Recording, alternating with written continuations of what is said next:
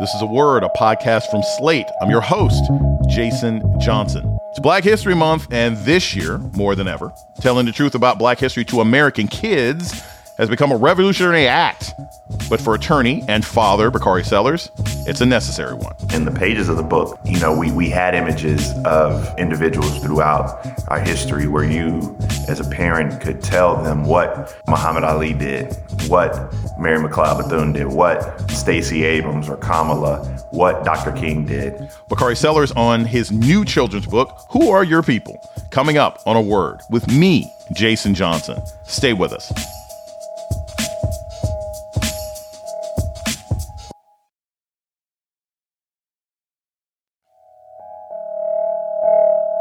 Welcome to A Word, a podcast about race and politics and everything else. I'm your host, Jason Johnson. During Black History Month, schools often trot out the same ragged posters of a handful of African American heroes and sanitized versions of their lives and experiences. That's why so many black parents feel the need to educate our children about their history on their own. It's a tradition that feels even more urgent as honest academic lessons about racism are under threat. It's something that attorney Bakari Sellers understands too well. As a political commentator on CNN, he's a keen observer of how race and teaching the truth about racism has come under partisan attack. And as a dad, he's working to ensure that his children understand their history. That was the motivation behind his new children's book, Who Are Your People? And Bakari Sellers joins us now. Welcome to A Word. Man, what's going on? What made you move from like a serious autobiography like My Vanishing Country, which was also a bestseller? I love that book to writing a children's book. I mean that that's a a real change. So what inspired that kind of change and the kind of content you want to put out there? I mean, that's a really good question. Most people don't really pay attention to the swap in genres, although I'll be doubling back to the nonfiction adult book coming out after this election cycle um, at the beginning, at the top of next year. It's weird though, because writing children's books is so hard to break into that industry. And I literally had to write a New York Times best-selling book to get the opportunity to write a children's book. And, you know, I wanted to write a book because I have twins who are three, but I wanted to write a book that met the moment. And, you know, when you're having these conversations about race, when you have the ability to have a captive audience like uh, your nighttime read, uh, you know, for me, it was pretty cool to be able to not only illustrate this book in the image and likeness of Sadie and Stokely, but also give kids who look like them the ability to see themselves in the pictures and illustrations and learn things from the words. Now, if you really want to go deep in it, what's been driving me crazy my entire adult life has been the fact that the results of the Clark doll experiment from the 40s used in Brown versus the Board of Education in 54 55 haven't changed much due to the lack of representation we see. And so, scholarly and sociologically, you want to do everything you can to change the world and leave it better than the one you inherited. And so, I try to flip that on its head, even if just a little bit. And for those who, who may not understand, this was an experiment done in the 1950s where black children were basically shown white dolls and black dolls and they all thought the black dolls were ugly. They all thought the black dolls were bad because the images that they had seen in children's books and, and entertainment and toys were always black as evil, black as ugly, black as stupid. And I also want to add this. So I, I, thought I thought it was a very interesting title. When I campaigned right after college in South Carolina, and I thought I was so smart and educated, I had my little UVA degree, and I was running Clementa Pinckney's campaign in the Low Country of South Carolina. And I go to the door, and I had all these political science questions ready. And this lady didn't care about any of my survey questions. The first thing she asked me are, "Whose kin are you?" That's right. Who are your people? Whose kin are you? You know, it's it's an endearing question. It's traveled with us through the, the transatlantic slave trade. It's been with us for a long period of time, and it's how we figure out what person we're dealing with. You know, who are your people? I mean, did they go to church? Were they hardworking people? Did your daddy used to steal? Like, who are we dealing with? When my daughter, who's 16, when her boyfriend came in here, I found myself asking him the same question like, hey, man, who are your people? Tell me about your parents. Tell me where you come from. And, you know, I think there are a lot of communities that have something similar, but for us, understanding who our people are. And yeah, I titled it because we wanted to go back and show children in particular what type of people they come from, what type of stock they come from. But who are your people is just such a question, particularly in the South, that's ingrained in us. We're going to take a short break. and we come back with author and political commentator Bakari Sellers. We'll be talking about the teaching of race in his brand new children's book, Who Are Your People? This is a word with Jason Johnson. Stay tuned. This is Jason Johnson, host of A Word, Slate's podcast about race and politics and everything else. I want to take a moment to welcome our new listeners. If you've discovered a word and like what you hear, please subscribe, rate, and review wherever you listen to podcasts. And let us know what you think by writing us at a word at slate.com. Thank you. It is Ryan here, and I have a question for you. What do you do when you win? Like, are you a fist pumper? A woohooer, a hand clapper, a high fiver. I kind of like the high five, but if you want to hone in on those winning moves, check out Chumba Casino. At ChumbaCasino.com, choose from hundreds of social casino style games for your chance to redeem serious cash prizes. There are new game releases weekly, plus free daily bonuses. So don't wait. Start having the most fun ever at ChumbaCasino.com. No purchase necessary. VGW. Void were prohibited by law. See terms and conditions. 18 plus. You're listening to A Word with Jason Johnson. Today, we're talking with author Bakari Sellers about his new children's book, Who Are Your People? So, your people, this is the thing. I mean, you know, you have two daughters and your son. They have some pretty incredible people, not just their dad, but I mean, your father was involved in the Orangeburg massacre. What's interesting is when you talk about a children's book that's talking about our people and our history, there's so much violence that has defined the lives of black folks how do you share that with kids in a way that's not going to terrify them or just be above and beyond them? I mean, their notions at, at three, four, five years old are safety and comfort. The harshest thing they may ever experience is falling off the couch reaching for a cookie. So, how do you explain to them, hey, your grandfather got shot? Uh, these great leaders got shot. How do you how do you do that part for a kid's book? Well, you don't you don't start there first because of the trauma, but you also speak your truth to power. And in the pages of the book, you know, we, we had images of individuals throughout our history where you, as a parent, could tell them what uh, Muhammad Ali did, what Mary McLeod Bethune did, what um, Stacey Abrams or Kamala, what Dr. King did. Then you see some of the images that are, you know, a little bit more vivid, like there's a black man standing in a cotton field um, and you can see the angst and anguish. There's a black woman in that same cotton field, kind of leaning over with that kind of back breaking, doing that back breaking labor. And then there's an image on the book that I really like that a lot of people are not even really aware that exists per se or, or know what it is, but it's an image from February 1st, 1960 at the Woolworth's lunch counter.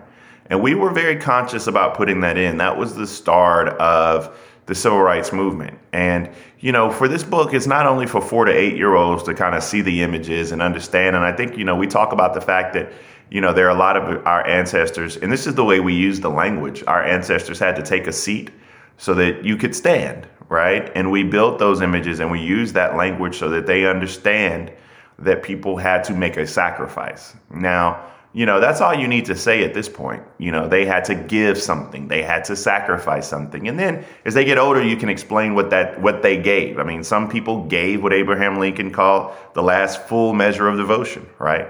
That is some people sacrificed uh, you know, their freedom. But you can explain that later. They just need to know that there was something was given and a price was paid. And we attempt to do that through the words and the imagery of Reggie Brown. And I think we I think we were successful you know, Bakari, so like the teaching of black history has become this huge political football. You got Florida and DeSantis passing new laws that you can't teach anything that makes white people uncomfortable. That's what we've been fighting for, man. I want white folk to be comfortable around me. All that's that is my life is complete. Right. As long as we have white folk comfortability, I am good. That's the thing. It's like I mean, well, you know, the larger question, of course, is that white people being uncomfortable leads to literal changes in law. But like when you have a book like Who Are Your People, what would you do if that was in a local elementary school in Connecticut or Ohio, or whatever, and some critical race theory explosion happened because of your book? Like, what would you say? The CNN cameras are in your face. Bakari Sellers, parents are protesting. Who are your people? What would your reaction to that be? I'd giggle. I'd have an uncontrollable giggle.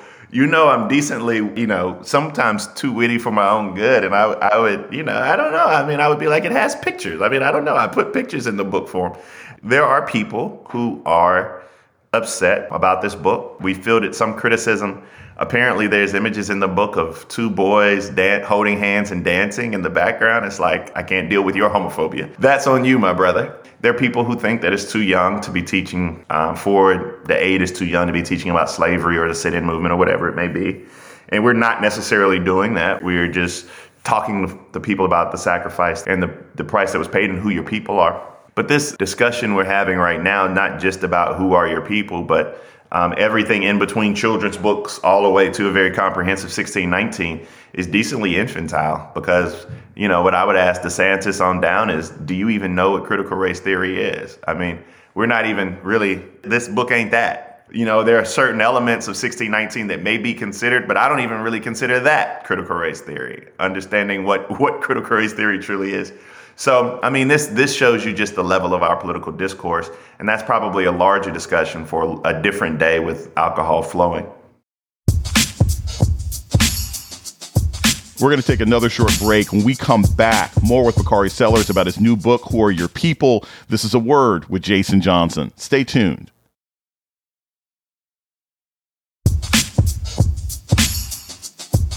You're listening to A Word with Jason Johnson. Today, we're talking with author and political commentator Bakari Sellers about his new book, Who Are Your People? It is out now. One of the things that really makes you unique is that you're still in the game. You still practice as a lawyer, you still represent people. And one of the cases that, that really struck me and caught the nation last year uh, was the case of Andrew Brown Jr. in North Carolina if you could just tell our audience a little bit about your involvement in that case and where it is now, because I think I think one of the things that really distinguishes you is that a lot of people do commentary on TV and they become increasingly divorced from the events on the ground. You're still involved in events on the ground. Yeah, so I have to be very cautious about how I discuss this case because I don't want to make any extrajudicial comments that would get me popped on the hand by the judge. Um, however, Andrew Brown is a case that, of course, captivated the nation because it was a, a black man who was shot and killed by uh, the Pasquotank County Sheriff's Department. It was a few sheriff's departments working together to execute a drug warrant. Now, if you back up and just look at the long list of these quote unquote civil rights cases that I do, that Ben, uh, Lee Merritt, Chris Stewart, Harry Daniels. You know, there are some of us who do this type of work across the country. It is an arm of our work that we wish we did not have. I have cases from Colorado, Fort Lauderdale, uh, North Carolina, Hampton, Virginia, uh, of course, South Carolina, all across the country that are exhausting. Uh, legally, they're, they're very difficult cases because, one, you have law enforcement, and this is across the board. I'm not speaking to Andrew Brown in particular, but across the board, law enforcement usually gets the benefit of the doubt, right? Um, two, your best witness is dead. So it's a difficult proposition, right? Your best witness is dead. And three, you know, it's it's a case that is not easy or cheap or quick. And so a lot of firms don't have the ability to do it. For me, um, you know, I my dad was represented in his first one of his first trials by Johnnie Cochran. I loved uh, the work of Thurgood Marshall, but I would tell you probably the greatest influences on my life were Waties Waring, white judge out of Charleston, uh, who uh, did uh, Briggs v. Elliott, which was one of the first cases in the landmark collection of cases known as Brown v. Board, and Matthew Perry, legendary jurist who uh, you know, didn't shy away from these tough and difficult cases. Now, what's going to happen in the Andrew Brown case? We're in discovery right now. Um, we're hopeful that we get a, you know, we can move quickly to, to bring this family some justice. What that looks like, I don't know, but we're going to put everything we have into this case because Andrew Brown should be alive today. The issue of police violence and police brutality, it was to me, my theory of the case, which is one of those overused phrases in, in current media, is that's what galvanized a lot of people in 2020. It got black people, white people, brown people, tan people, folks marching during a pandemic. And a lot of that energy turned into the voting booth in 2020, helped Joe Biden become president of the United States. Biden is now facing really, really bad numbers. But let's back up to the framing of the question. Okay, I, I, do. I knew I was going to get this from you. All right, here we go. I, I, I hadn't no, even no, gotten to it, a, but okay, give it to me. No, let's, to let's back up because And, and this is a deeper conversation that I didn't want to let pass because I love having. I could have this conversation with you. We have to be very clear with folk that what we've seen recently has been accountability and not justice. And you started off uh, earlier on in the first segment, I believe, because this podcast has segments, which is completely highfalutin. I ain't even, I ain't even no podcast had segments. But you started off in the first segment with a really, really good anecdote about the the violence that is portrayed against black folks. And I would take it one step further and say that every ounce of political change, leading into your question, every ounce of political change we've ever had has been because of black blood that flowed through the streets. Whether or not it's the Civil Rights Act or Voting Rights Act of 64, 65, they don't happen without Edmund Pettus Bridge. They don't happen without Emmett. They don't happen without that violence. 68, uh, Fair Housing Act doesn't happen without the assassination of King. Confederate flag in South Carolina doesn't happen without Mother Emanuel you know, you, you get to the election of Joe Biden doesn't happen without the murder of George Floyd. So when you're looking at all of these things, but then you have to call it what it is. This it wasn't justice what we saw, it was accountability. And then ask yourself, how did that happen? And as you were going through it, I think it's you have to be deliberate in saying that it took a knee to the back of a neck of a black man on the ground, bellowing out for his mother for over nine minutes. A 16, 17 year old black girl having the audacity and courage to videotape it. Us being in a pandemic, so we didn't have a choice but to sit there and watch it on repeat. Because I honestly believe if we weren't in a pandemic, it wouldn't have gotten that much attention. No, no, it would not have. Mm-mm. And then it took a worldwide protest for, for us to get that. to get that level of accountability. So I you I think you have to literally frame it as such to then get to your question.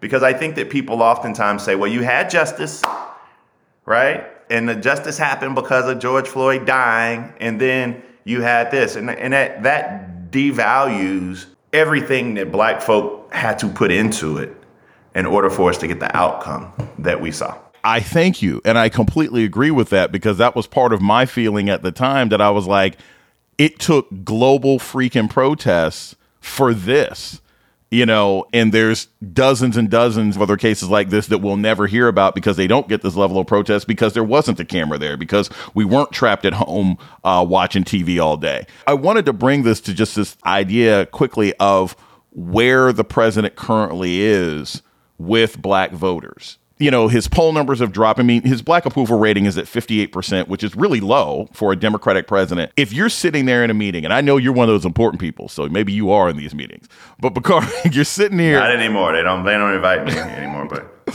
You're sitting here, you're sitting across from Joe Biden. And that's a separate conversation than Vice President Harris, but you're sitting across from Joe Biden. What would you advise him right now that he needs to do to lift his flagging poll numbers with black folks before these midterms this fall? There are a few things, and I think one is more 50,000 foot view that I think he needs to talk to black communicators and messengers, people who get paid to do this type of work. But I would say that there is a disconnect between the pain that black folk are feeling and the understanding of this White House. Because this White House wants to sell you economic numbers, which are stellar, but they do not understand that the reason that we're out here robbing folk, the theme has changed now in the streets. Like, you don't have to be rich to get got. You just have to have more than I have, right? So that's one. Um, two, inflation is very real. I tell the story about my daddy all the time, who was mad that Piggly Wiggly, the price of flounder and whiting had gone up like a dollar a pound, two dollars. Like that's a very real thing. You know, people now where they used to have $45 bills are having $65 grocery bills. And that is the disconnect um, that you have in understanding the pain. And you, you know, it's exhausting for black folk because what community was ravaged the most, both economically and from a public health perspective during this pandemic? Our community, right? Then you go out and you see the images of black bodies being Ahmaud, Breonna, George. You go out in the streets, you protest, you vote, you organize, you do everything you can even in Georgia, you overcome to cast the ballot multiple times, right? And then all you want are things like, we didn't vote for you necessarily for a transportation bill. It's great. We're very happy you put money in our pockets, but many people wanted to see concrete action on criminal justice reform. Many people wanted to, we see what happened in Georgia. They wanted voting rights. You know, yeah, we want we want black judges. You've done a great job. But these tangible these tangible things that many people voted for you for, either and the, the first thing was you put them on the back burner. Your first mistake. Because you wanted to pass transportation, you wanted to pass COVID relief, and then you wanted to pass Build Back Better. So all of a sudden, voting rights had to come behind all of this, which makes no sense. Second, you didn't have any sense of urgency.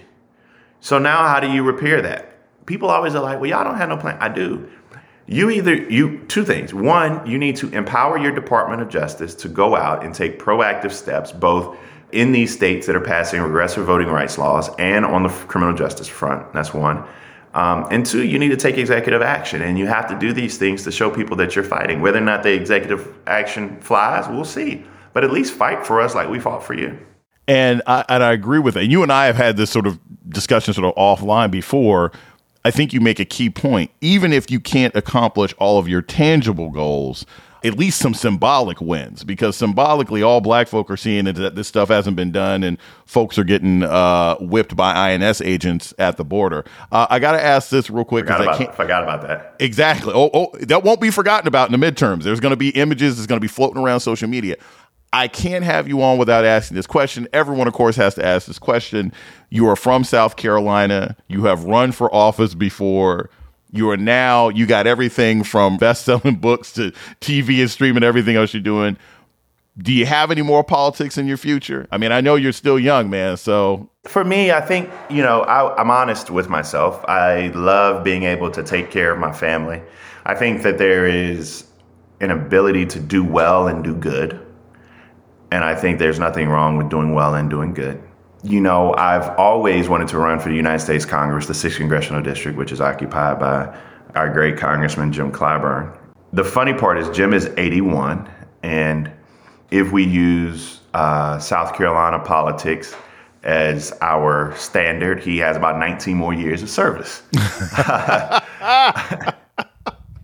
That's actually pretty much on point, yeah. yeah, which, which time I'll be 56. It's, a, it's funny how those things change uh, each day that goes by, my appetite for going to the United States Congress it it is not as as as robust as it once was. Simply because imagine going in and being behind in seniority the likes of Marjorie Taylor Greene or Matt Gaetz or Lauren Boebert or Madison Cawthorn. Oh, that's the one I was thinking about. I mean, like that. That is just and you know their inability, um, Dems and Republicans, to deliver for the American people makes you think twice. But then again, you have to remain hopeful and you have to think that you could be a change agent and go up there and work with the Hakeem Jeffries, that you could go up there and work with uh, the Amy Klobuchars of the world or the Raphael Warnocks of the world. Shout out to those two have been. I want this administration to fight like Amy and Raphael are fighting for us. And that's the decision in question. And, you know, we'll make that as a family.